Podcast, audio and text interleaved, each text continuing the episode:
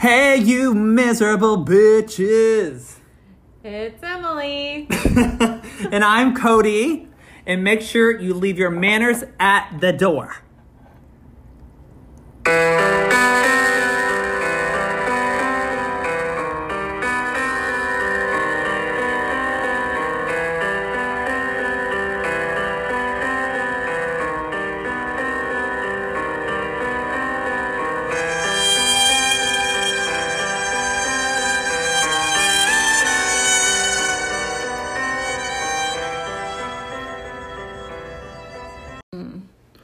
Hola, ¿cómo estás? Muy bien. Good. Is that right? No, you say bien. Muy bien. ¿Y tú? Bien. Yep. Lo siento. I'm sorry. Ah, you knew Yeah, that one. I'm bilingual. So, guys, we're back. We're back. And you know what? You're not going to know this because we're you're not here, but we're actually recording this back to back with what Emily just uploaded. So, we're giving y'all a double whammy. A pow pow. Double because, dipping.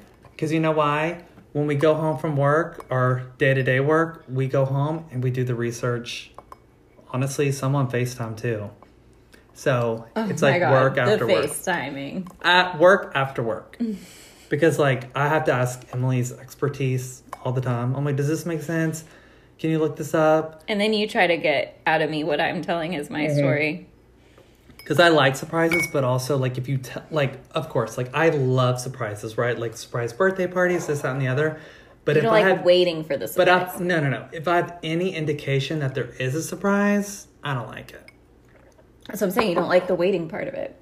So you don't Oh, like yeah. knowing that there is No. one. Why do Yeah. I still my glasses on? Yeah, like I remember one time in middle or high school, uh, my mom set up like a, you know, surprise birthday party for me and my sister, and we were at a basketball party the day of. It was gonna be that night, and this girl was like, "Hey, I'm having a hard time. I don't know if I'm gonna go to your party or so and so's party." And I was like, "I don't think I'm having a party." She was like, "No, no, no. I think your mom doesn't want you to know." And I was like, What a cunt. and then everybody around me was like, Are you fucking kidding me? So I knew going into that and I hated it. I was like, I need to know like what is planned, and no one would tell me and it freaking pissed me off. Like I did not like knowing that. Was But- your sister mad? She wasn't there. And I didn't tell her. Mm-hmm. So she But- got to be surprised? She was surprised. But the surprise dinner, keep in mind I'm in high school, so not out yet, was to go to Hooters. So I'm like, well, shit. It was got- probably your mom just trying to confirm. No, it was my mom's like friend, like with all like my guy friends. We all went there. And I was like, they got me like a calendar and shit. I was like, oh, lovely. Can't wait to hang this up. but yeah, needless to say, um, I was in one of those one time. yeah, really with. Ain't No. gonna say the rest, but Oh, um, because I don't have big boobs yet No. now. It's okay. no, but um, yeah, we're gonna do a double. Oh, and this Robert is, Durst is still dead, by the way. Hmm? I said Robert Durst He's is still, still, dead. dead. Yeah, I figured. Must. So, um, all right. So let me just. I'm gonna get into this really quick because it is kind of a lengthy one. Um, if you guys remember, the last one that I did was the story of Chris Maier and Holly Dunn. Um, and it was about the the murder of Chris, obviously, and then Holly was the survivor. But um, I left it off with saying that her murderer or his murderer was still in the loose, right? Yes. So it actually ended up that he went on to do a bunch, a bunch of bunch of more killings, and so this is the story of what all murders, like his his home life, his growing up, his girlfriends, and all that shit, like where it all came from, and then all the murders that he committed throughout that time. So, do you think he committed like any murder before he with Chris? Like, No, yeah, it happened to and I have it the timeline Oh. here. So he's like Chris is like in the middle, and I think in the last episode I wasn't unsure or I wasn't sure like what Uh-huh. timeline he fit in, but yeah, he was like kind of in the middle or like towards the beginning. Oh, because he thought Holly was dead, huh? Yeah, exactly, and she's the only known survivor Uh. of this whole thing. Of course, there could be more victims that haven't came out yet, but as of now, she's the only known survivor from this guy. Hmm. Yeah, so it's definitely a tough one. Um, like I said, a lot of the details of, and I don't go into details of Holly's just because that's a whole story in itself. Um, so refer back to episode three if you want more on her case. So I will say there, this is a really tough one. There's a lot of brutality, obviously sexual assault, rape, and there is a lot of old people involved with this, which is not like a trigger warning, but like old people like near and dear to your heart. My parents are old. Right. So it's just like kind of hits home, you know? Yeah. People at the end of their life experience such horrible shit. So Wait, can I say something? Yeah, of course. That's like. Sorry, you sound No. annoyed. no, I laugh. okay. No, because like I feel like if you're doing all this crazy stuff, you he does it to men, women, older All people. Yeah. that's even scarier. Oh yeah, because you know, like being a true true crime fanatic, usually these serial killers target one specific. That's why Richard Ramirez was so scary. Right. Because they just do. Yeah. Right, and there's a lot of shit in here that you're gonna be like, what the fuck? Because you'll see, you'll see. So Okay, okay. let me just give you some background story of him. So we're gonna talk about what is known now as the Railroad Killer, Mm-hmm. um, and he goes by the name of Angel Maturino Resendiz. That's a mouthful. Yep. So I'm just gonna refer to him either as Angel or Resendiz, but mainly as Angel. He is not an angel. I have right. a feeling. Which is a funny fucking name that he's. We'll call him Devil. No. so he was born August 1st, 1959, in Izúcar de Matamoros, Puebla, Mexico. have you been taking Spanish lessons? Sure have. Oh. No. But he is a Leo. Oh, what does that mean? I don't know. Just threw that in there. Right before Scorpio. Oh, well, Scorpios are the best. Yeah, because we both are. So there's not a ton about his childhood that I could find, um, but I was able to find a good amount of information about the victims, which made me happy just because like I want to be able to tell their stories. Um, they're not here to say it, so it's like I felt good about the research that I had on them. But as far as his childhood, it was very limited. Um, but what I was able to find, and a lot of this is based off the confessionals of his mother, his family members, his girlfriend at the time, which we'll get into, um, and even him uh, growing up. So um, at an early age, this starts off very strong. He was actually dropped on his head within three minutes of being born. Ah! Yeah, Oh my God. dropped on his head. Slipped. You know, the nurse actually slipped, dropped him. He fell on his head, knocked, Oh my God. knocked unconscious. Was she fired? Don't know. She should be. so he was knocked unconscious. Um, his mother did confirm this, so I'd imagine the head trauma would play a significant part in the destruction of what we're going to get into. Um, growing up, when he was three years old, Angel fell off of a building Shit. three stories and sustained severe injuries. I searched and searched and searched. I could not find why he was on the building, what building, where was anybody that was like garden like watching over him, but he fell off and sustained even more head trauma. Three is not his number. No. so oh yeah, three minutes, three years, yeah. So at six years old, oh three six, mm, Hmm? no, he unexpectedly went to go live with his aunt and uncle because his mother got remarried, and I'm not sure what happened there. I don't know why he was sent off, um, but a lot of people said he was spoiled there with his grandparents, had a great time. But then on the other hand, a lot of sources said that he was actually sexually assaulted when he was there as well. So, and again, none of this is confirmed. This is like hearsay within the community. Was it him saying that? No, Oh, you said this is like people community. in the okay. community. Yeah. So he actually ran away when he was 11 years old, and he went on a run and was like on the loose for a long time. You know, making shelter here and there, and then he was attacked by a gang of kids that had bricks, and they threw him at his head, and he was hurt so badly he was found bleeding from his ears, his nose, and his mouth which clearly indicated to the investigators that found him that he suffered yet another brain injury. So, like if you're bleeding, bleeding from internally, it'll come out from you know Really? those orifices. Yeah. um. So, another. So what is that? Strike. That's like strike three, up until eleven years old. So three dramatic head traumas by the age of eleven. Isn't your brain still grow- like Growing, it's not even yeah. formed? So it's like stunts. You know. ah, So um, at this point, he would come back and forth to his house. Like he would be gone for periods of time, and then he would come back. But every time he came back, he would get more and more like scared and worried and he would come back and he would talk about like the weirdest and craziest things. Like he would start talking about the apocalypse.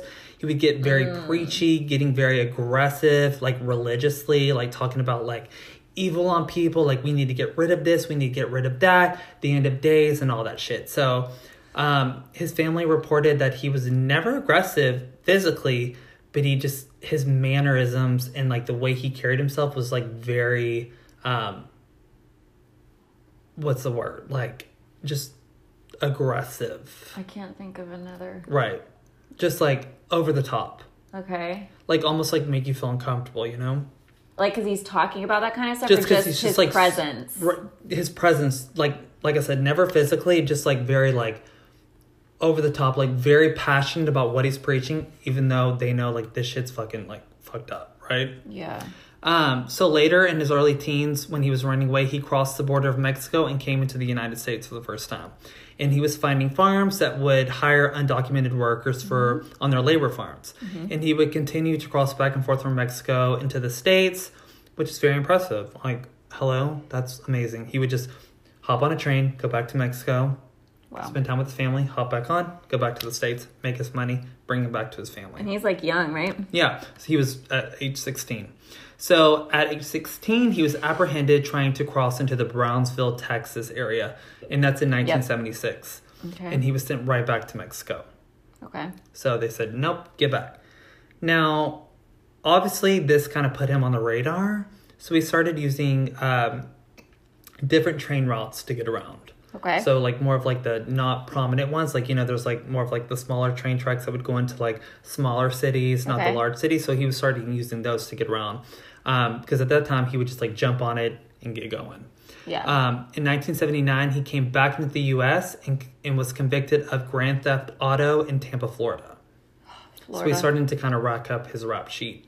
Here. Yeah. Yeah. In June 1979 of that same year, he broke into a Florida home and an 88 year old man was there. No. And the 88 year old man tried to fend himself, but Resendiz beat him unconscious and went away in the man's car. Luckily, the man did live, but unfortunately, he passed away shortly after from the uh, trauma from the incident. Now, there's no reports that he did die um, directly related, but the the stuff that Resendiz did to him definitely played a huge part in why he was, you know, the the trauma that he was already dealing with being at 88 years old. So it was kind of just like a given. Like obviously this didn't help him any, right? Well, yeah. It's not like he was. It's not like uh, Angel was like having to defend himself off Right. from this 88 year old No. man. I'm sure he was. I mean, I don't. Right. You don't know, but Yeah, that's disgusting. horrible. And in April of 1980, he was caught and sent to prison for 20 years.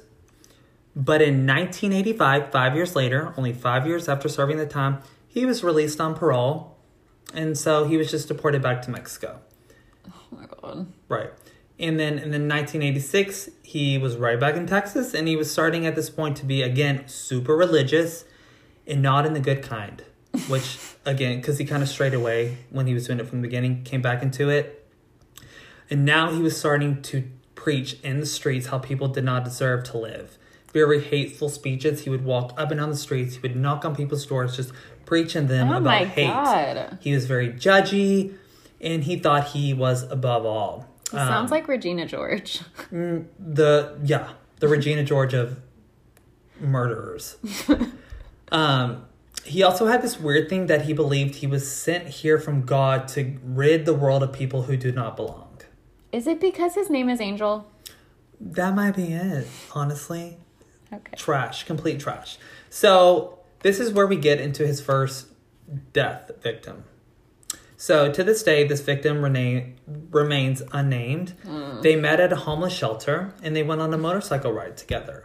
They went to an abandoned farmhouse to do some target practice with a gun that Res- Resendiz had. This was a very young woman. She was beautiful. Things were going great at first. He later said in his confession when he got caught, uh, yeah, she disrespected me, so I just shot her four times in the back of the head with a 38 caliber gun. No, she didn't. She was an easy target. No Right. one was gonna miss her. But even if she did, does that warrant you to just kill her, take her life? Um, so he just ended up leaving her body in that farmhouse. Um, so okay, yeah. So he ended up leaving her body in the farmhouse, and he goes to find her boyfriend because she did have a boyfriend at the time, and he killed the boyfriend as well. And to this Because day, she would miss him. Yeah. He would miss her. Right. And to this day, that body has never, ever, ever been found. Angel did say in his confession that he dumped the body into a creek somewhere between Uvalde and San Antonio. Do you know where Uvalde is? Have you ever heard of the Frio River? Yeah. Um, that's where it is in San Antonio. So maybe like a two hour gap. That river's so long.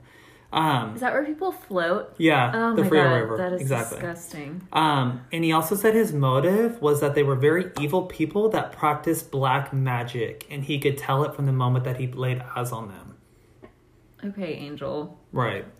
So eventually, he does this. He jumps back on a freight train and goes back to Mexico because shortly after the killings, he was caught falsifying information. In 1988, he goes back to the States, just floating around, trying to get any work that he could get, just have some money. Um, for a while, he tried to fly under the radar, but in November of that same year, he tried to apply for a Social Security card under false information, and boom, prison again, and deported back to Mexico. Prison for just a short time, and then deported back to Mexico. He's busy. But at this point, like he, this keeps happening. Prison for a short time, then deported. Like I don't really think he's reprimanded. You know, It's clearly not working. it's not working. so July nineteenth, nineteen ninety one, in San Antonio. This is when he met Michael White. Okay. Now I tried a shit ton to figure out information about their, you know, relationship and like how they met, and I don't know a ton about Michael Okay. White. All I know is that Angel said in his confession that he ended up in an abandoned house with Michael, and he beat Michael to death with a brick and left him there. In his confession, he had said they asked him why he did that, and he said, ah, "I thought he was gay." Wow. Yeah, and he and he did go on to mention he was like Michael was a great guy. I just got a sense that he was gay, and I don't like that. So I'm gonna. I, so he beat him with a brick and killed him. Okay. Right? Do you think that he was homeless too? No, I don't. I think so. Some sources say that Michael was trying to do like con like hire him as like contract work, Okay, because Like, I'm like, like- why would they go to an abandoned? but maybe it was like to restore Okay. that, the property. Okay. Um, but then some sources say like, was he intrigued? Like, was it like a gay hookup almost? And then he felt guilty about what happened and then killed him. I don't know. There's a lot of sources. It's But he didn't even confirm it. He was just like, I had this inkling, so. that he was gay, so he just did it. Wow. So, um, later he drew a map in his confession to the crime scene, and that's how they were able to find him. Because for a while he went missing. Wow. So this was like several years later. Yeah. Oh. Oh. Yeah. Wow. So see, that makes me more so believe com- people that confess like that because th- I didn't mean to interrupt you, but Mhm. it's like they're giving you real information because they want the credit, so they're going to give you God. the Well, right. At this point, they're like, I'm caught. Let's just do it for all it's worth, you know? Well, some never open their mouths. Right. Well, you'll see he did not care to not open his mouth. Like he was going to give you everything you wanted. So shortly after that, Angel, you name, you guessed it, he went right back to Mexico and he started teaching English classes, like tutoring at a local school. Because That is horrifying. his going back and forth from the U.S. to Mexico, like he was picking up on the language very well, and he was very fluent. Um, so he started making money in Mexico as well, teaching students how to speak English. Oh my god. Right. Um, and for a while, um, people thought he was actually set, settling down. He met a girl named Julieta, Julieta Dominguez. Um, and he told her, he was like, Yeah, I'm going to be traveling to the US for work, but I will definitely send money back to you, you know, as needed, and I will check on you, you know, here and there. Um, Julieta even said there was no indication that he was a violent person. And she even stated multiple times in confessions that he was very calm, friendly, chill um, around his family in Mexico. An so, angel, some might say. huh? Nothing. You're trying to, yeah, of course. So, but she did say, you know what? From time to time, he did start to preach to her. And at first, it didn't come from an evil place, but it slowly progressed more and more into like more of like a, again, a hate speech. And she started to get worried that he was part of a hate group in the US. She had never been to the US before. So she was like, oh my God, he's involved in this hate group in the US. but she just ignored it. Um, even though it ignored her, she was like, you know, out of sight, out of mind. Like, I just don't want to add fuel to the fire. Oh my god. So, in March 21st, 1997, in Baldwin, Florida, near a railroad track, hence why he has his name, he saw a newly engaged couple 19 year old Jesse Howell and 16 year old Wendy Von Hu Van. Sorry, Wendy Von. Wendy Von Hoovan. Oh. They were runaways from Woodstock, Illinois, and he noticed them because they were holding a book related to the occult, is what he said. Oh Turns my out- god. It was no, Harry. Potter. No, they didn't. I mean, there's no indication, but you know, he had a, all these, you know, so and so did black magic. Yeah. He said he noticed them because they had a book from the occult. I wonder if he's like. Would that be like something like schizophrenic, like that you were seeing? Well, that we're gonna mention that too later. You're on the right track, honey. So he the went railroad track. right. So he went right up to them and started talking to them like they were pals. Okay. He was like, "Hey, what's going on? Where are you? Where are you traveling to?" And they mentioned to him that they were running away from home and they were looking to get some work to make some money so that they didn't have to go back to their hometown. So he was like, "Hey, if you're looking for work, you know, I have a job that I'm going to in Florida if you want to join." So obviously, this like young couple was like, "Yeah, absolutely, I'll go." Mm-hmm. It sounds like a great opportunity. So they hopped on the train with him, and off they went. So the train made a stop in Belleview. I know that. Belleview, you do? In, not no, not Texas. Oh. You're thinking of Mont Belvieu, right? yeah, I've never been there, but I've heard of it. So they made a stop there, and Jesse and Angel actually got off the train just to take a break, and Wendy stayed on the train. Oh no. So they were walking, they were chatting, and Angel was a little bit behind uh, Jesse. Oh god. So um, once he caught up to him, he hit him upside the head with an air hose coupling from a piece of the railway equipment. All they said it took was just like a couple of blows to the head, and he was dead. Well, I'm assuming it would be super heavy, but I'm imagining something really big, but I don't even know what an ice pick is, so Right. So I think it's like, well, I don't even know. We'll have to Google it. Okay. But something big enough to fucking knock the shit out of him and leave him dead. oh my god. So right after he did that, he got back on the train without Jesse, and Wendy was like, "Wait, what? You know what's going on? The train's huge." He was like, "Oh no, he's up there, you know, doing whatever." So, um, so when he got on it, the next stop was Sumter County, Florida, and they got off. in Angel took Wendy off and tied her up immediately, raped her, strangled her, and suffocated her to death with duct tape around her mouth. Her whole face was duct taped. Um, then he covered her in a blanket and left her in a shallow grave right along the, uh, the side of the railroad track and jumped right back on the train. Wow. Now I know it sounds like like I'm saying like these like details like I was there, but literally keep in mind this is everything that Angel said in his confession. Like he had no remorse. Like it, It was easy for him to say like, "Oh yeah, I did this, I did this."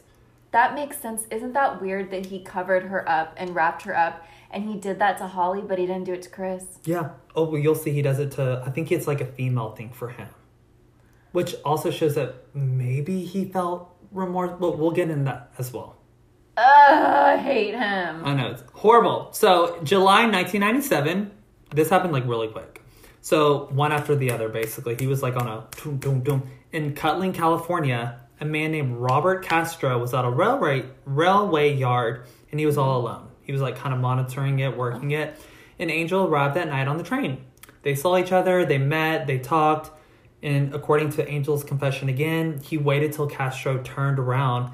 Then he beat him upside the head with a piece of wood that he found on the ground, just like laying right next to him. Wow.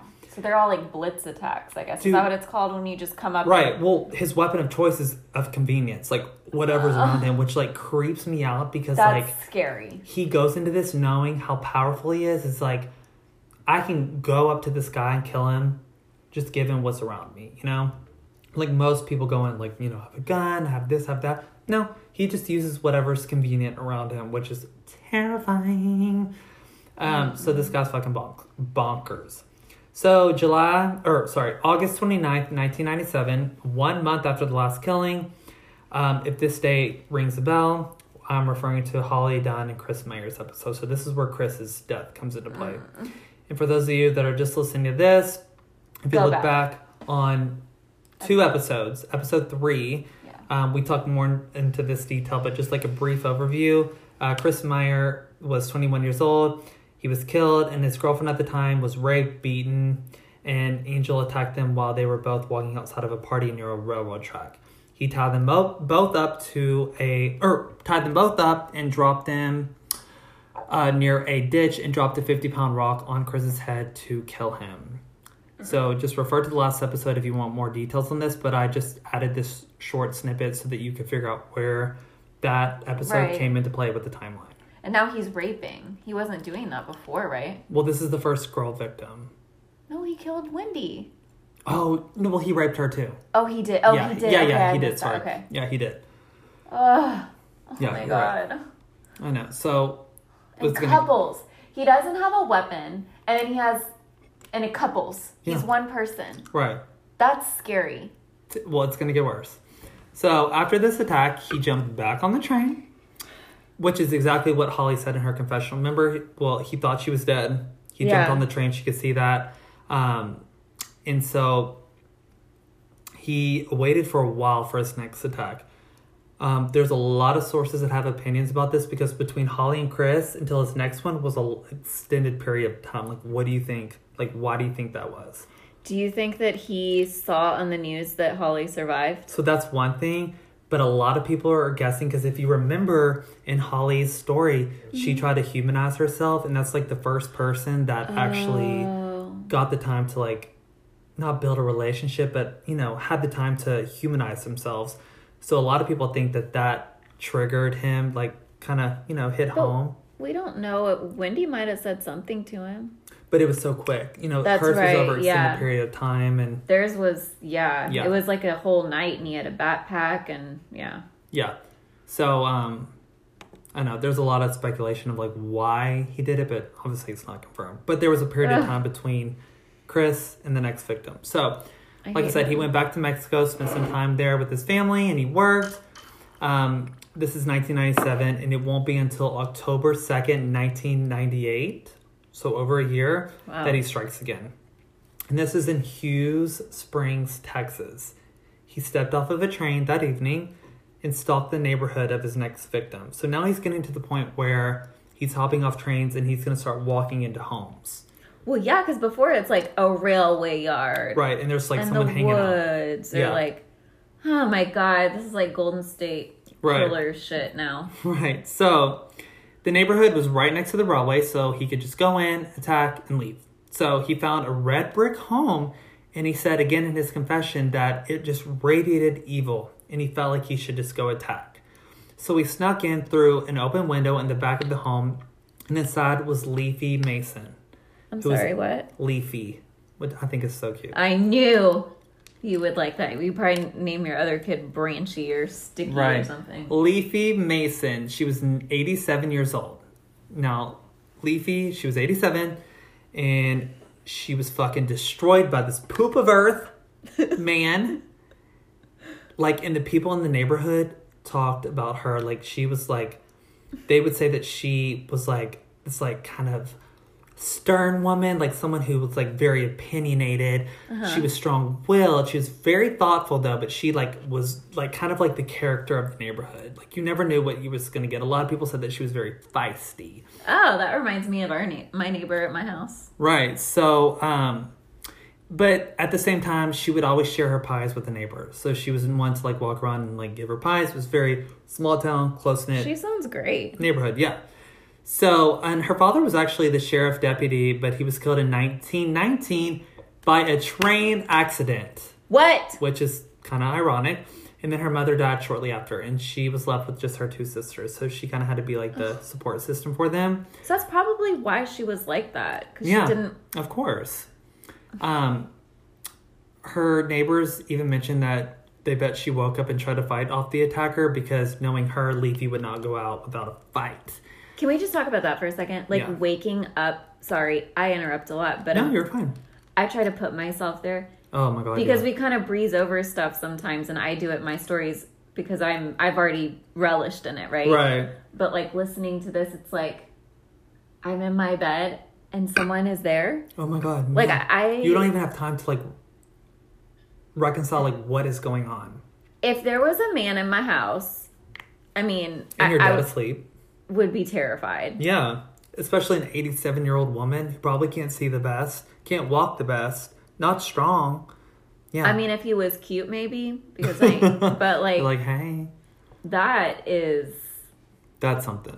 So yeah, so definitely based on her like stature and the way she acted, the neighbors were like, "Oh no, she did not go out without a bang." So unfortunately, she was found beaten to death on the floor on her bedroom. She had been beaten to death by her own antique iron oh Um, god, those are heavy. that he found while in the house. After he killed her, he admitted that he ate some food from her fridge, That- went through her stuff, took what he wanted, and he left. And a lot of reports say that he would go through like their wallets, their pictures. He wanted to know in depth detail about the people that because it would like gratify him. Like he felt good knowing like okay, she was this age, she had this many sisters. Like it felt good for him to know that he took power and like But killed. he said the house radiated evil. Evil. Mm-hmm. And then when he got in there and he went through all this stuff, what was so evil about it? Right. Well, I mean, that's that's his He's- like crazy religion that he was obsessed with. So, a neighbor who was supposed to give Leafie a ride to the nursing home to see her sister the next day was the one who sadly reported it when she didn't answer the door. She immediately knew something was wrong because she told police chief Randy Kennedy that Leafie was very timely and she was not one of the person not one of the people to keep you waiting. And she mm-hmm. mentioned Leafie would be so annoyed when people did not respect punctuality, which being in cells, hallelujah. You know, people in meetings these days are just I told you. I have that book that has all of the stuff. I would never leave on whatever without these certain things. Yeah. So she said that she often brought Leafie to see her sister, and every time she did, she was up, she was dressed, she was ready to go. So the fact that Leafie was not coming to the door, she knew something was wrong. So Chief Kennedy arrived on the scene on October 2nd to check things out. He later told the Houston Press, because this city was like a suburb of Houston, mm-hmm. he told the Houston Press, she was so nice to me. Leafie would bring me a glass of iced tea or lemonade when I was working. And later I found out he apparently mowed her lawn when he was younger. my um, she hired him to just make some ex- extra cash. He said Leafie had a reputation of being very demanding and outspoken, but I really liked her. She was a great person. And he was the one that found like Yeah. Oh. And in the same article, there was a source from the nursing home where her sister stayed, and they said that Leafie was her her sister's life. Every day, promptly at 2 p.m. in the afternoon, Leafie would bring and visit her sister Birdie. So Leafie and Birdie, so I cute. Love the name Birdie. I'm gonna start crying. This is I know. awful. She would always cook something for her sister, and she would sit down and talk with her for hours. They would sing songs together that were popular in the 40s. They even mentioned that Leafie would stop by their office every single day that she would leave, and she would drop off her latest recipe that she loved or a copy of a poem that she had written recently. So they were like, despite her, you know, outspoken, demanding, stern demeanor, she had an amazing heart and she cared a lot about people. She just kind of had a hard exterior. Um, unfortunately, this case went cold for a while because the killer jumped on a train and booked it to wherever. So initially, they actually pinned this case on somebody. Um, they thought because the um, the murder was so brutal, because she had you know a lot of people like lash out in anger. They were like, this has to be somebody that they know, so they pinned it on somebody. And I'm not gonna say his name because those charges were taken away from him. Um, but they were like, no, this has to be somebody that is angry with her, like someone that does not like her. And given her, you know, demeanor that people know, they're like, this might make sense, right? Um, her house was only 50 yards away from the Kansas City Southern Railway. So, like I said, he left on the train. I thought she was in Houston. well, well, the Kansas it runs very long. Oh, Yeah, trains. Okay. yeah. So you know, it runs from multiple states. So yeah, um, and then off to Mexico he went. So on December 11th, he was trying to get back to Florida, and he got on the wrong train, and he ended up in Carl, Georgia. When he ended up there, he just went with it. He was, started to stalk the neighborhoods, and while creeping, he saw Fanny Byers, who was 81, and she was working in her garden in her front yard. Fanny's neighbor, Patty Nocera, later said that Fanny was oftentimes in her front yard, but she was never really alone given her age. There was always people visiting her or around her or helping her within her house or in her yard. The neighbor said that this incident just happened to occur one of the few times that Fanny was alone. Angels somehow snuck into the back of her home. without her knowing, and he came to her house. He killed her with a single blow to the head. They later said that you know she was so old that it didn't take much, just kind of knock her out. Um, she was found bludgeoned to death on her floor, and her neighbor, it was her neighbor who called because she was scared when she didn't answer the phone or the door. Again, Wow. I'll repeat, she was never alone, and this fucking demon of a person snuck into her house and killed her. I love that name too. That's one Yeah. of my names. this eight, this 81 year old lady, just working in her front yard, tending to her garden in her front yard. So sad. So he was watching her. Yeah, Like, oh. and no evidence was left. It was just one, boom, and she was dead. So no char. So the charges again were actually put on another person Jeez. uh, and dropped later again. So Angel later provided information that he did it. He admitted to it, um, and they had no reasoning to believe that it, you know, was somebody else. I try to figure out why they pinned it on somebody else. Like what would cause them to think that it was somebody Mhm. else. I couldn't find much on it because the case was dropped. Right. Um, but I don't know.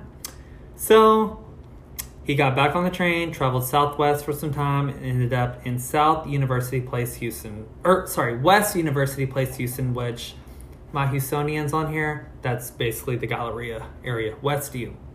So this was on December 17th, 1998. The next murder occurred, which oh, this one's horrible. So down the street from the railroad track, this is where a doctor named Claudia Benton was home alone. Her husband and two twin daughters were out on the were out of town in Arizona. They had just left. She mm-hmm. couldn't join them because she was preparing for a speech the next day. She was a pediatric oncologist at Baylor College of Medicine, and she was up late that night. Like I said, she was preparing for this huge presentation that she had coming up. Her home was near the Union Pacific Pacific Railroad, and that night he watched through her window for several hours until she went to sleep. This is when he snuck in and found these statues in her house that he later said were demonic. Oh my god. Didn't face him that much, he said. He and then like he went apartment. digging through more of her articles and saw medical medical publications that Mm-hmm. she had and said, "Oh no, no, no. This lady performs experiments on fetuses and illegal abortion abortion, so she needs to go. She's evil." So he attacked her while she was asleep in bed, and based on the autopsy, they said she gave up a fucking good fight. Like some investigator investigators even said that she probably was close to getting away, but you know, a man and a woman, she was trying to get away, didn't really work out. But he ended up raping her, stabbing her with a kitchen knife in her hands and back. So the hands means that you know she was doing self defense. Um, her back and stabbed her in the back and beat her with one of the demonic statues that was bronze and stood two feet tall, so heavy and huge. He hit her 19 times with it. Mm. He also left her head partially in a plastic bag, and she had broken arms from the attack and had many broken bones in her face from the attack. So they said that once she was dead, he kept slamming it in her face. Which makes sense. I mean, the plastic bag, he was probably trying to subdue her to make it easier. Right. And then he got pissed off. Right, because she was, putting up a good back. fight. hmm So he's like, "Here, take that." Yada yada yada. So she had her like her face was completely sunken in. Oh So- my god. So then he ransacked her home, stole a guitar, a banjo, jewelry, pieces of ivory, and he also broke all of her art and statues in the house. And you know, like, he probably went in, like, her kids' rooms. Yeah. Oh my God. He tore the whole house. Then he made snacks with her food, ate it, sat down at the table, and then stole her red Jeep Cherokee. Which I'm like, wait a second, you stole a guitar, a banjo. Did you just carry those on the train with you? Like, you know, He, he said he stole the car. well, he stole the car, but I'm saying like he's traveling with a lot of shit, right? Like you'll see, like he keeps like collecting all these items from And people, Why would you take a red car? right? Well, this is the first car that he actually sold because usually he would just jump back on the train. Well, I know, but that's pretty. Ow. That's pretty, like, uh. flashy. Yeah. So, not shortly after, the police come home and find the fingerprints of him everywhere. Which, finally, because on the other murder cases, they were not able to find any Uh-huh. evidence. So, the fingerprints matched the ones on her Jeep that were later found in San Antonio motel. So, he apparently, on December 18th, dropped that the Jeep Grand Cherokee off at a hotel in San Antonio and hopped on the train tracks right next to that motel. Maybe he had a case for the guitars and banjo. Mm-hmm. So like had him on his back like a crossbody type deal. Yeah, probably. Debbie Benningfield, who was the deputy administrator of the latent prints section of Houston Police Department, she took the prints that were on the steering wheel of Claudia's Jeeps and she put them into the Texas Department of Public Safety's automated fingerprint identification system, which is AFIS. Have you ever heard of that? Yep. um, okay, so then on December 26th, the day after Christmas, 1998, they got a match Thank a God. Christmas miracle the day after. it was apparently matching Carlos Rodriguez, though, to who had been arrested in Carson County, Texas, in 1993. Was that when he tried to file for the fake security? Well, Security? this is one of his aliases. So every time he got caught, he gave them a fake aliases, Oh which they come to find out later he had like tens, 20 different aliases that he would use. oh use. my God. Right. So um, they took the original fingerprints they had taken from Angel when he was arrested in 1993 and, you know, said it was Carlos Rodriguez. Now, they had the original prints and they wanted to just make sure that this was really his name. So, and if he was connected to any of the other crimes that Okay. they suspected him of. So on December 28th, 1998, they had the Texas Department of Public Safety put the prints into the Western Identification Network to search of any other matches. So while this was happening, the California AFIS database was like, oh, hey, we have a match for all of those. Angel has mm-hmm. been arrested on August 15th, 1995, in San Bernardino for trespassing on the railroad property for having a loaded gun on him and something related to theft. Okay. So on December 19th, the original print, so the original, there's a lot of print work going on here, so this Okay. is like where it got really difficult for me. On December 19th, the original prints that they first took were Mm-hmm. sent to the FBI Criminal Justice Information Services Division to see if they can come up, see if they came up into the NCIC database. And on January 5th, 1995, it was a hit. Okay. Um, and they finally saw this long CVS receipt of records. So they finally tied Angel to all these aliases, and it finally he had a, a huge report of everything he'd done. So That makes sense. A huge CVS receipt of everything he'd ever done.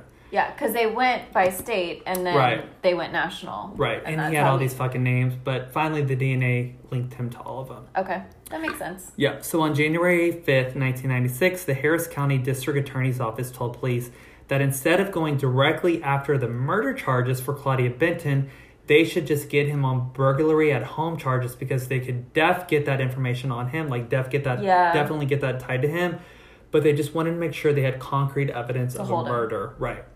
So, because they just wanted to make, yeah, once they had him, they just want to make sure once we have him, we're good. So, a warrant for burglary was issued on January 5th, and it was entered to the NCIC, and it and it made sense because I mean there was overkill in all these scenes. There was weapons of convenience. There were all no railroads, so it just made sense that they were all connecting every single thing from all these cases Right. together as one. That was a lot. That was kind of over my head, but did it follow well? Yeah. Okay, good. Because I was like, oh my god, this doesn't really make sense to me. But so now back in Mexico, if you remember his pal gal Julieta, Oh, she yeah. became pregnant with their first child. And it was March 1999, the same year. Um, and then he had his daughter Lyria, which is a beautiful name, uh, right? It, it means lyrics. So, and according to Julieta, he was an amazing father. He was super lovable. He was there. Sh Lyria loved him. Um, Hmm. Right. So she's like, oh my God, everything's great. But then two months after her birth, he went back to the United States and he ended up in Weimar, Texas, which is apparently a very, very, very small town. I feel like I've heard of it. Yeah, I do too. The people feel very safe there. The residents said in confessions that it's a place where everyone knows everyone, no one locks their doors. It's small, it's safe, everyone looks after each other, everyone is smiling. It kind of sounds like Whoville. well, wasn't there someone named Hoove and Who? Who and who? Or Van Hooven? Oh, yeah, Wendy. Oh, yes. God, there's a cobweb. But on May 2nd, 1999, that, That's my friend Kelly's birthday. well, that's not a good date, according to this. Um, that happy-go-lucky place turned into a very fucking dark place. Um, Angel arrived there, hopped off a train, and right when he hopped off, he said in his confession he noticed the United Church of Christ that was on Main Street in Weimar. Okay. And it was very intriguing to him because he said it radiated evil. Oh Um, lordy. And just to give you some preface, Weimar had 13 churches. And so it worked out that one church could house 150 residents. So this was a very religious town. Okay. So he rolled up in there. He did not like the look of it. And he saw the parsonage, which is like near the church, like a little bit outside of the church. Um, I think it's like where, you know how like sometimes like the preacher and the wife will live like on the church grounds sometimes? I think it's called the parsonage. But that's, That's what he weird. first noticed. So he walked up there and he saw 46 year old Norman Skip Sirnic and his wife Karen Sirnic, who was 47 at the time. Norman was the reverend of the church, but he never wanted to be called reverend. He wanted to just be called Skip. When he first started there, it was, he was very unconventional, and people had a lot of hesitations. They were very old school. But people quickly fell in love with him in the church. He would joke, he would laugh, he would sing during sermons. He would even bring kids up in front of the church and have them take part in like what he was doing. Um, a lot of members of the church in their confessions said that he was great with children. It just made everybody feel like they were at home. Okay. Um, members of the church also said that Skip made church fun. You know, a lot of people are like, "Oh, church is boring. I don't want to go." But they're like, "No, Skip like made it fun, like almost like an event, like a play." Um, so they enjoyed going to church. Um, there was also an article in the Texas Monthly about Skip. Um, Skip's father told um, a story about what Skip told his father. He said, um, "When I first entered Weimar, um, it was hard for me to settle down." He loved the church though, and he loved the people, and eventually he felt like he was right where he was supposed to be. His father said, Skip said other towns had put him up on a pedestal, but Weimar, he could go to picnics, he could chase the kids around, he would play sports, he even had a beer if he wanted. He loved beer. Mm-hmm. And he felt like this is where I want to be. Like I feel finally out of all the churches because you know they move you around. He's like this. I feel very good being in Equal, this I town. guess. Yeah, just like a parishioners or whatever. Okay. Right. I just he just felt like, you know, I'm one of the, you know, Okay. congregation basically. So there's a church member named Kelly. Um, she said he was family. At picnics, Skip was always the one who would slip plastic bugs into the ice cubes and then put someone's tea in it. And he would also fill water balloons up with water and throw them at people. He was a gifted thespian in high school and college, and he was a total character who organized church plays and made everything so much fun. And he loved playing the villain. So this sounds just like a well round, well well rounded, just like lovely person to be around, right? Can you say well-rounded railroad? Well, well rounded railroad. Can you I just did. say it again fast? Well-rounded railroad. Hmm. I could have done better right Tongue now. twisty. So his wife Karen, which God, Karen's such a horrible name to have nowadays. I know. I'm like, not the Karen. I literally have a shirt that says I'm a Karen, but it's like Karen Kilgariff Mm. Karen. And I literally the other day I was like, That's the only Karen that's appropriate. I I can't go out in public in this. No. Well, but I think I gave it away because I was like, people don't know what this is. Right. Oh yeah, because they might be like, well, damn, she's admitting to it. Fuck her. Yeah. But no, his wife name was Karen, like I said, and she was a biochemist. Oh. When they met, um, she said that members of the church said that she was so compassionate. Like that was like her number one attribute. Um, she even started a group at the church called Caregivers. Um, and she wanted to make sure that every single person that was in need had someone in the congregation that would check on them regularly and anything that they needed, they would get. So whether it would be groceries, a prayer, you know, bring their kids to school, like, and it was unspoken. Like no one talked about. It was just very, you know, if you need this, we got you. yeah, like So the she's- deeds you don't need to like Right. Advertise it. Exactly. That's nice. And so she started that. It was going well.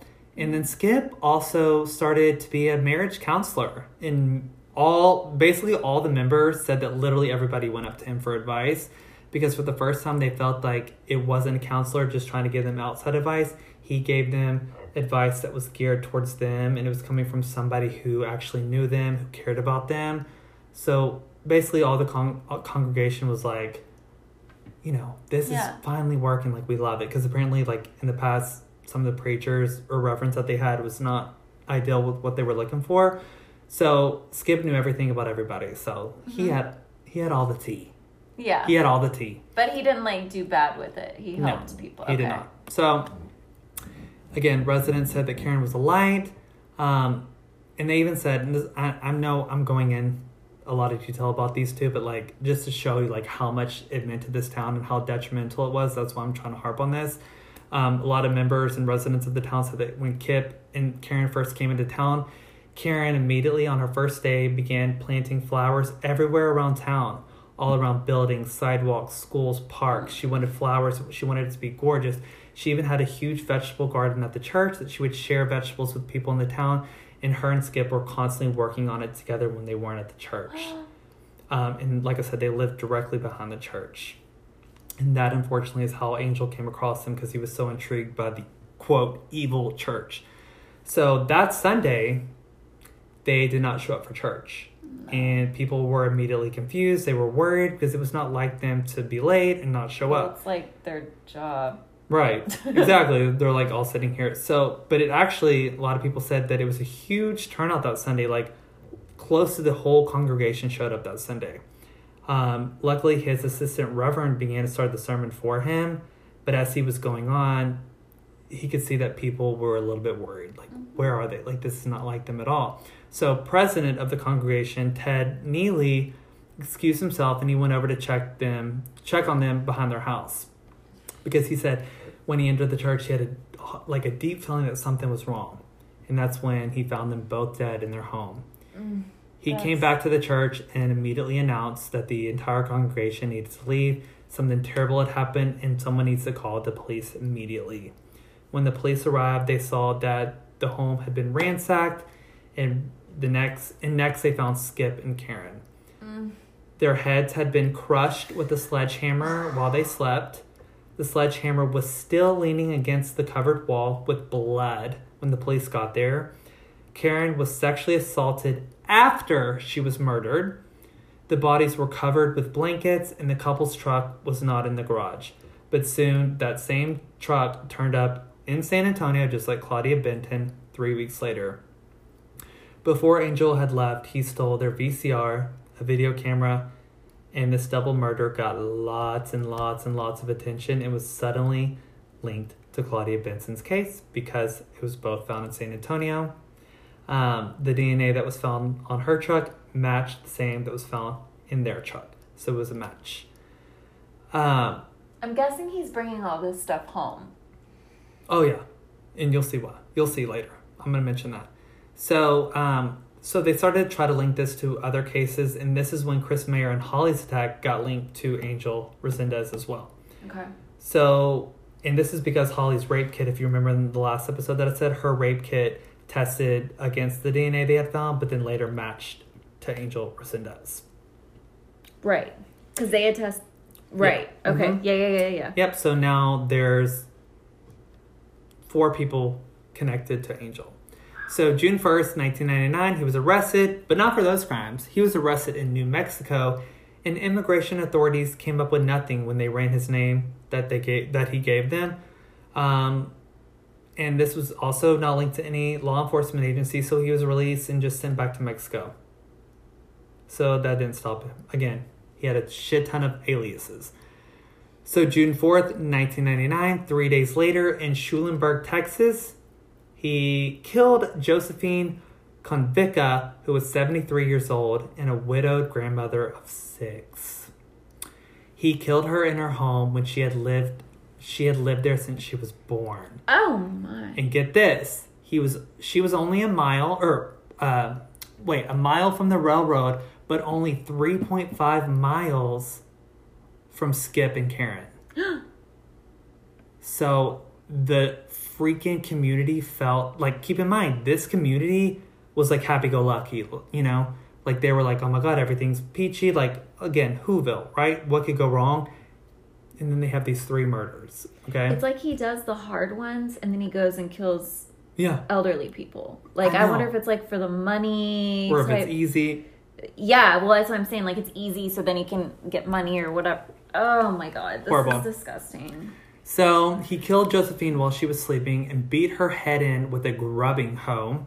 The fuck is that? He left it embedded in her head. I know what those are. They're Yeah. the three clawed ones. Yeah, so it's like when you like dig up soil. Oh my god. Oh, sorry, you just asked what that was. No, I said Yes, I think I rubbing know. horn. Yep. So left it embedded in her head when the police showed up.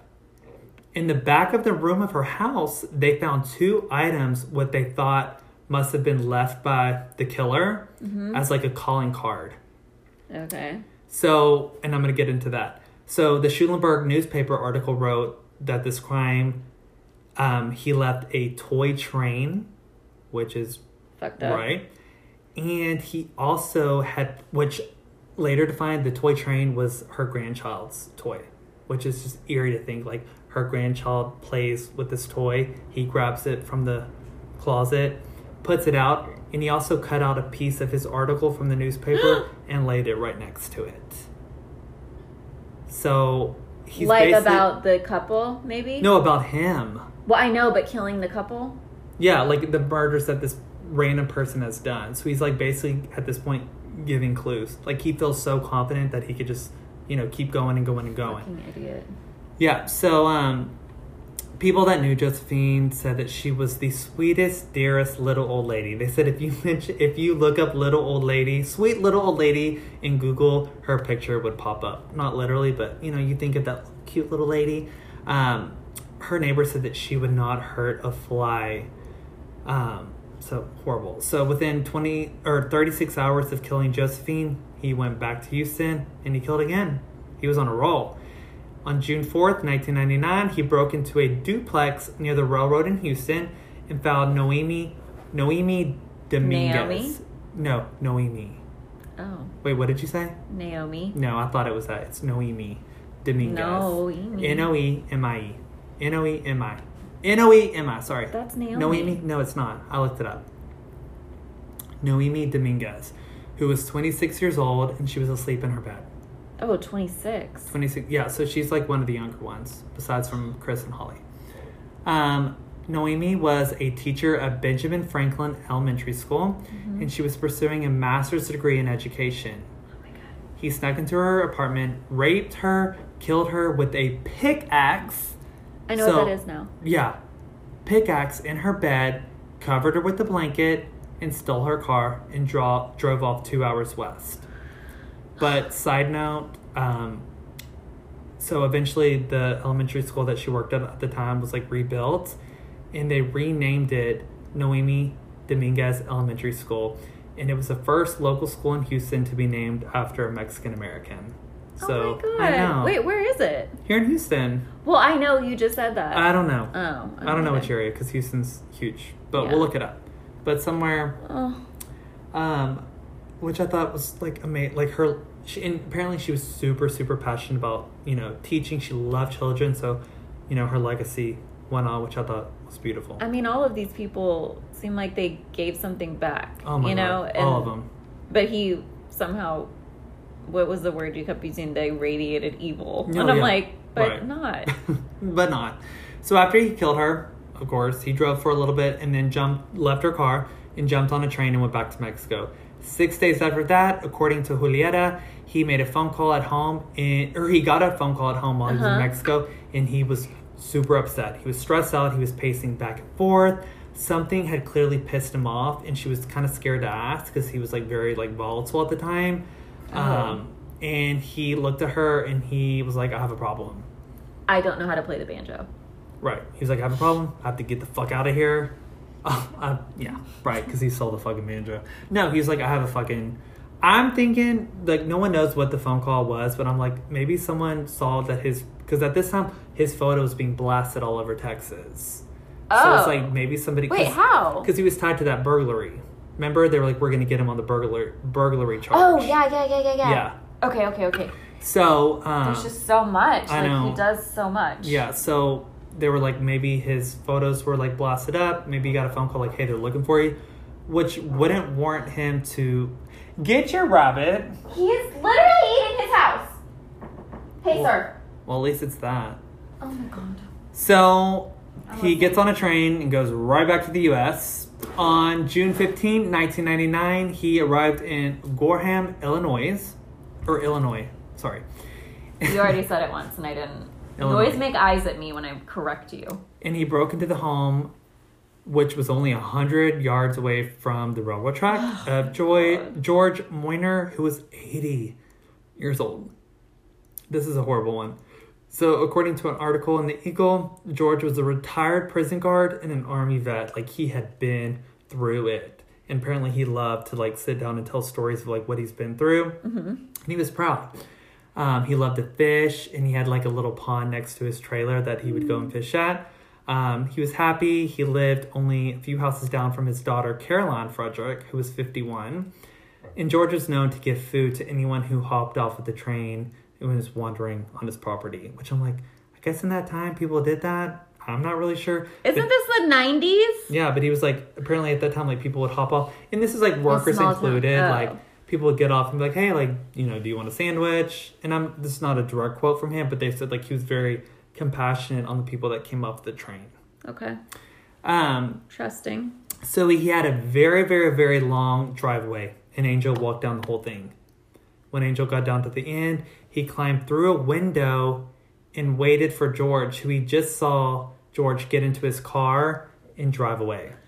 Oh, So he's in the house while George left. Oh shortly oh my God, after, he's waiting for him. yeah. So shortly after, George came back with the morning paper, which. I know that's not sad, but it's like you just think of like a little old grandpa like reading the morning paper with his coffee. Well, he's just doing his normal routine, so Right. he's really gonna be surprised. Yeah. And Angel Resendiz said right when in his confessions he said right when George walked in the door, he immediately attacked him. He ambushed him, attacked him. He tied George to a chair and he mentioned that George was very weak and shot him in the back of the head with his own shotgun. So killed him, but um, Angel still stayed in the house for a little bit. He was eating his food, snooping around the place, getting what he needed. Well, his daughter Caroline came by to help her father clean. She did this every single day. She would come and just help his father because help her father because he wasn't able to like Yeah. get around, and they would visit and have coffee and do whatever. Right when she walked in, he attacked her as well. He hit her upside the head with a shotgun, sexually assaulted her, and beat her to death with a shotgun. The police said it was so brutal that the shotgun broke into two pieces, right in Oh. half. Yeah, He does a lot of this stuff like cowardly, like Mhm. shooting you in the back of the head, beating you in the back of the head. Right. Yeah. Right.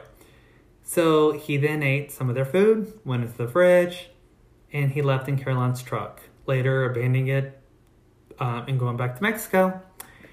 And it was poor Caroline's husband who came across the scene and called police. Um, Texas officer Drew Carter said, What makes this so, sc- this is a quote, what makes this so scary is that the victims were in their own beds behind their own locked doors.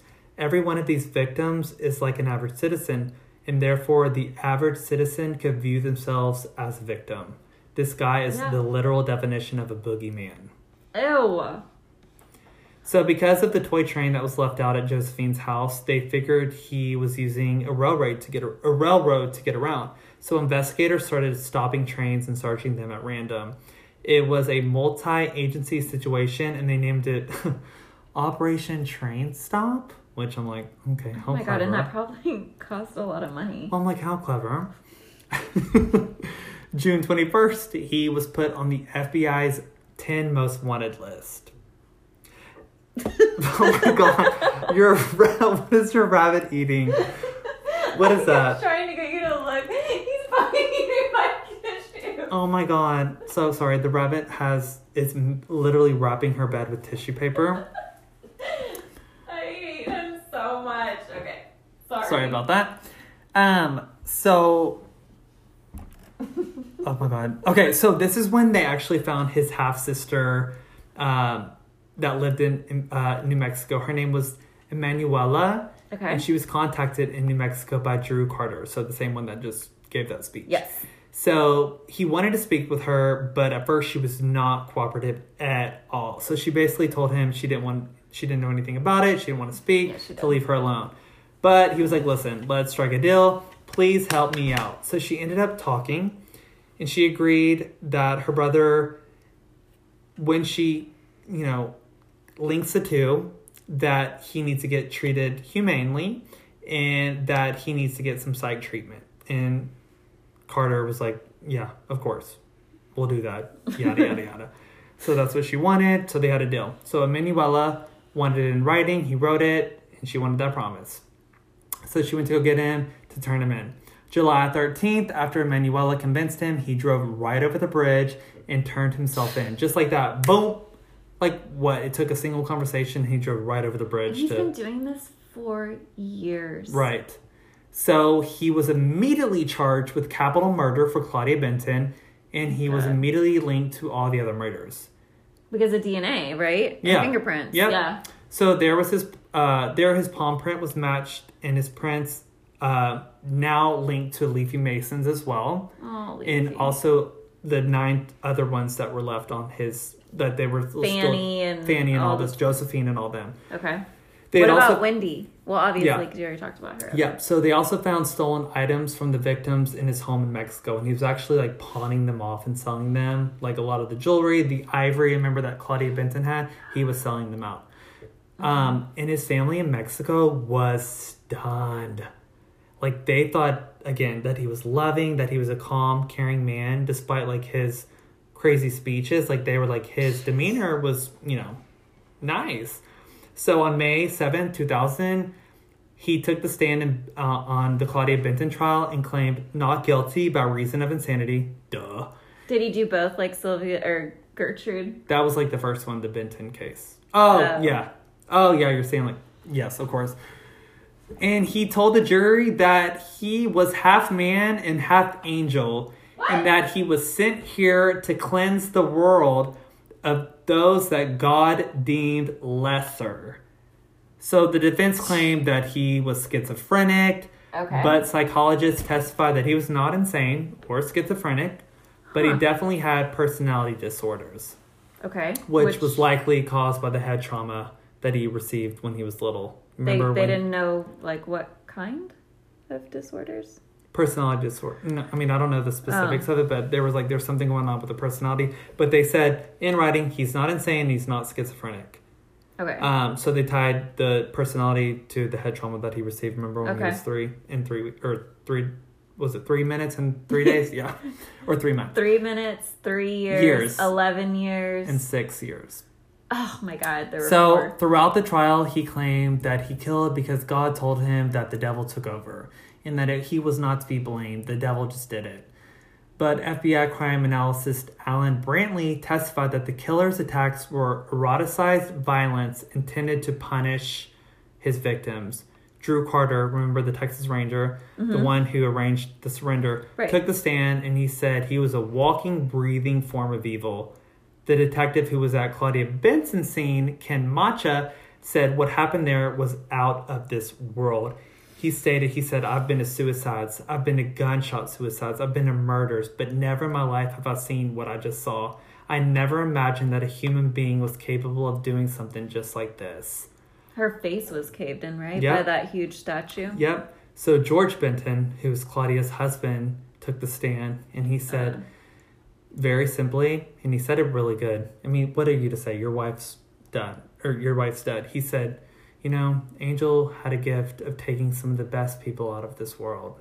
That's really what it was. Yeah, because if Leafie, great, you know, would visit her. Like all these people really were given back to the community. The Reverend Leafie was caring for her, you know, her elderly sisters.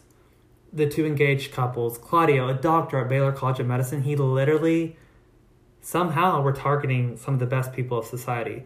Well, So- you said he like would watch them, right? Some yeah, through their window. hmm Um, so on May 18, 2000, he was found gift, guilty of all counts, obviously. And then in May 2003, his conviction and sentence were upheld in a court of appeals, but obviously all the other appeals failed. He told the judge that he wanted the death penalty, which, like, I'm like, okay, if you tell the judge that, I would give you the opposite. If you want the death penalty, no, you're getting life. Um, but he was sentenced to death by lethal injection. He did actually confess in his last days to more murders, and to this day, he's now linked to 15 so far that they can actually confirm, but it said it's closer to around 26 that they Okay. think. Um, he also mentioned that there were two murders that he would never, ever, ever, ever talk about until his last breath. They were probably children. hmm Or something like maybe somebody had well, I'll get into that. So they Oh. also, well, I'm getting to it now. So they also think that there, he could be connected to a lot of murders in Mexico for, because a period of time there were so many bodies left near railroad tracks during that time, but they were never able to be identified or confirmed. So I'm thinking, okay, well maybe it's like somebody of stature in Mexico. Um, I don't know, but there was two that he said till he took his last breath that he would never, ever, ever speak about. So on June 26, 2006, or I'm sorry, June 27th, 2006 was the day he was executed in Huntsville. Oh yeah. Huntsville unit. Yep, he walked in and chanted, Forgive me, Lord, over and over and over again. Now keep in mind, all the family and friends of the victims were there, and he had his last words, and this is what he wrote, or this is what he said I want to ask you if it is in your heart to forgive me. You do not have to. I unfortunately allowed the devil to rule my life. I just ask for you to forgive me and the Lord to forgive me for allowing the devil to deceive me. I thank God for having so much patience with me. I do not deserve to cause you pain, and you do not deserve this at all. I deserve what I'm getting. Shortly after, he was pronounced dead at 8:05 p.m. Like I said, in Huntsville prison, and he was 46 years old. Which I'm like in my head, 46. I was thinking this guy was like kind of withered, but he was kind of like a young, young I mean, guy. think about like hopping on railroads and stuff, like rail. Yeah. tra- Like, mm. Yeah, and like the whole time, like I mentioned, like unfortunately that's like the last like known because they weren't able to tie him to any of the cases in Mexico. But like even his girlfriend Julieta uh-huh. did not know any of this, and she's Oh was like, "What?" I mean, now she has to take care of that their daughter by herself. But again, she had no idea that the shit was happening, and like to this day, she's like dumbfounded. That's. I just love how he's like. He's like giving them permission to forgive him. It's like that's not. Right. And he's like, I allowed the devil to do this. Please forgive me because, you know, playing it off on somebody else. It's a narcissist. He's a poo poo stain. That is. I just can't get everything was like to the face on these people, and that's what's. That's rough. Well, I know. And it's like when you're sleeping in your bed, your most vulnerable state, lights off by yourself. No, Like- it's like the Golden State Killer. Yeah. And it's like, like good for Claudia ben- Benson to like wake up and like that is so hard to wake up from a sleep, fight this person off. Insane. But unfortunately, like I said earlier, Holly Dunn is the only known person to be able to escape. I wonder, did she go to the? Tr- she didn't go to the trial. Did I she have know. to testify? Probably But not. No, I don't. Probably so. not. Um, but yeah, that is the case of Angel Resendiz, who's not the angel, he's more of the demon, but he's better known as the Mm. railroad killer. I just I can't get over the the elderly man that he shot with the shotgun Oh in my the back god, I of the know. head. Yep, Because then the And daughter walked in, yep, to help him clean. which like he lived in a trailer, so it was probably a smaller hmm area. Yeah, So she saw it, but probably couldn't even register like that's my dad. no, because he stayed in there. And a lot of articles that I read said that he had some inkling that he had a daughter that was alive because there was a lot of pictures of her and the family around. So he felt like, okay, you know, this is a tight knit family. Maybe more people will come. And like in the process of him like looking through the house, because he ransacked all of these houses, um, she came in, and unfortunately, he got her. Oh my god. So I think the next ones, I think Can we do spooky? I'm gonna do spooky, spooky, spooky. Oh my ooky. god, and then I'm gonna have to be here by myself. And he chewed two holes in my duvet. No. Okay, so every episode we talk about this damn rabbit. We're gonna have to upload a photo of him. He is horrible. He'll sleep all day, and the minute we start talking about this podcast, goes haywire. He was fine during mine. It's whenever yours is. I think because I'm loud, I don't know. or if he loves me. he, he doesn't love me. Yeah. All right, guys. Thank you. Another episode. Wait. Rate, review. Rate, review, subscribe, Patreon, Patreon. Instagram, Misery Manor Podcast. Bitch. Love y'all. Wait, Gmail. What? Misery- Oh, Misery Manor Podcast at gmail.com. Send me your stories, suggestions, anything you want. Suggestions, yeah. Anything. Anything you don't really want to research, but you want us to research for you. We'll do it. Maybe. This is a long one, so thank you. Oh, yeah, we only have a few more seconds. Bye. Bye. You are not going on for 19 more.